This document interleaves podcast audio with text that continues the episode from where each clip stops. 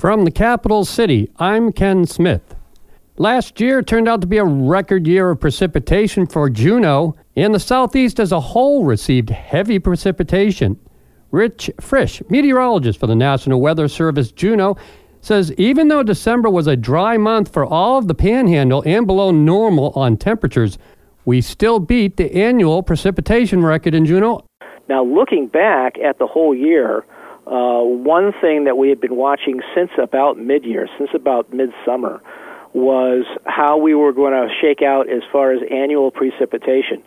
And we, in fact, uh, beat the uh, previous annual record for precipitation by, I think, well over three inches. And a lot of that had to do with uh, the very, very wet January, February, and March that we had at the beginning of this year. Frisch says Juneau's weather in midsummer to early autumn was typical, but that's all that was needed for a record year of precipitation. We started watching it around the middle middle of the summer, and by the late summer, early autumn, it became obvious that if we just got normal precipitation, we were going to beat the record uh, very handily. And as it turns out, we were so far ahead that even with the below normal precipitation of December this past month, we still got the new record. Juneau International Airport is the major climate recording site for the city, and recorded weather data at the airport goes back to 1936. So 2022's record year of precipitation in Juneau is all the more impressive. Now, looking back at the whole year, uh, one thing that we had been watching since about mid year, since about midsummer, was how we were going to shake out as far as annual precipitation. And we, in fact, uh, beat the uh, previous annual record for precipitation by, I think, well over three inches. And a lot of that had to do with uh, the very, very wet January, February, and March that we had at the beginning of this year. Sitka recorded its wettest year in 1961 with 122.96 inches of precipitation and the weather records in Sitka go back to 1944. In 2022, Sitka had 102 inches of total precipitation, which Frisch says is still a lot of rain, even by southeast standards. Ketchikan had its biggest year of precipitation in 2005 at 196.03 inches of rain and melted snow. This past year, Ketchikan had a total of 154.38 inches of precipitation. And that's a lot of precipitation, even if it isn't a record, says Frisch. So we're talking about three feet difference uh, between the record year and this year. And when you consider what three feet of rain and melted snow is, that is more precipitation than some uh, places, even in, in, in Alaska, see over the course of several years. We live in a very wet place. The New Year's weekend was absent of any DUIs, says Erann Kalwara, Juneau Police Department Public Safety Manager. She says, all in all, it was a normal weekend of police activity. Overall, we had a, a really successful holiday weekend for New Year's weekend. Uh, things were fairly normal. Uh, regular weekend activities were occurring, and we had a few arrests. We had some disturbances, a fight, uh, some domestics, but no DWIs and nothing of significance related to the holiday to report. One arrest that took place on January 2nd involved 60 year old Juneau resident Anthony C. Perry, who police sought at Home Depot for a felony warrant. Perry was arrested on a felony warrant yesterday related to a case that occurred on December 7th, a burglary of a business on Front Street. Uh, he had an outstanding warrant, and two officers attempted to contact him at Home Depot, and he fled. Uh, he did not comply with instructions. Uh, it took him about 10 15 minutes, but he was ultimately arrested for the felony warrant, and he was also charged with resisting arrest, violating conditions of release and three charges of assault on a police officer in the fourth degree. He was transported to the Lemon Creek Correctional Center and lodged there yesterday. Kalwara said the burglary occurred on Front Street at a bar. Entering the new year, Kalwara also says there are several vacancies at the police department. We have vacancies in patrol for police officers. We have vacancies in dispatch and one vacancy for call taker. We're currently recruiting for our records technician. Uh, we did interviews this week, and we're hoping that we hire somebody pretty soon for that. Coming up on News of the North, an indigenous artist is helping to support Sealaska's Native Youth Snow Sports Program. A new fishing advisory is out. Make that advisories as they were announced today. We'll have the details. And the start of the second half of the school year will start also without masks, but health is on the mind. All that coming up on News of the North. You're listening to News of the North.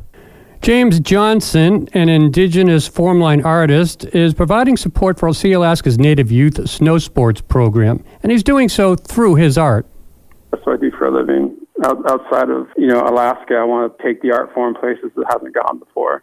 And uh, for me, like having these opportunities, working with these companies, you know, Vans, LibTech, Smartwool, Yeti, you know, I want to give back to my community. They've all been really supportive, and um, this is like the perfect opportunity to do that with this snow sports program. Is to give these kids experience being on the mountains where otherwise they wouldn't have that opportunity. The event on the hill will be held at the end of January and decided once everyone has signed up so Eagle Crest can plan accordingly. If Native youth want to sign up for the free Eagle Crest Day, they should come to the Elizabeth Peratrovich Hall at 6 p.m. this Friday to celebrate with Indigenous led ski films, door prizes, and music. No prior snow sport experience is needed. The purpose of the program is to help kids that couldn't afford to be up at Eagle Crest to have spend the day up there and enjoy the day and possibly develop a passion for these outdoor sports, whether it be skiing or snowboarding. Now we're not going to turn anyone away. We're going to be doing a follow-up event in the spring as well. We encourage all the kids to come out to this event Friday and just enjoy being in the community, enjoy the music performance, and possibly win some free gear. But then we're going to keep all the names and overlap it into spring if needed, depending on how many kids show up. The Alaska Department of Fish and Game announced its annual advisory reports for commercial and personal fishing. Jazz Garrett has more. The Alaska Department of Fish and Game announced its annual advisory reports for commercial and personal fishing. Laura Coleman, groundfish biologist, spoke first to News of the North about the lingcod season.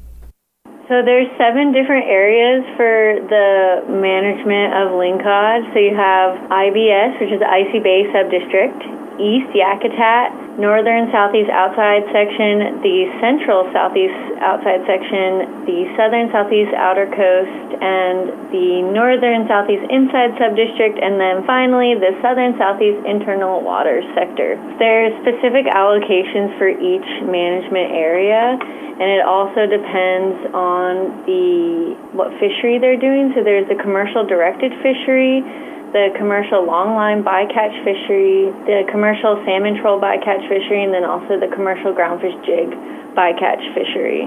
And so each one has a specific one, and they can find that in the advisory announcement. Coleman next addressed rockfish closures.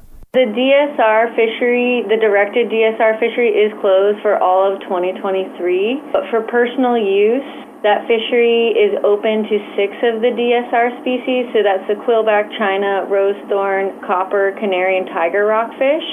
And the, that personal use bottomfish fishery is closed to the retention of yellow eye. Rhea Ehresmann, Groundfish Project Leader, explains why yellow eye rockfish has been closed since 2020. So we have had the directed DSR commercial fishery closed since 2020. Despite our conservative management actions over the last decade, we were still seeing declines in yellow eye rockfish biomass. So that led to additional closures being taken, and that was for the directed commercial fishery, and then, as Laura mentioned, restrictions in the personal use fishery. Coleman and Ehresmann gave details for Pacific cod fisheries.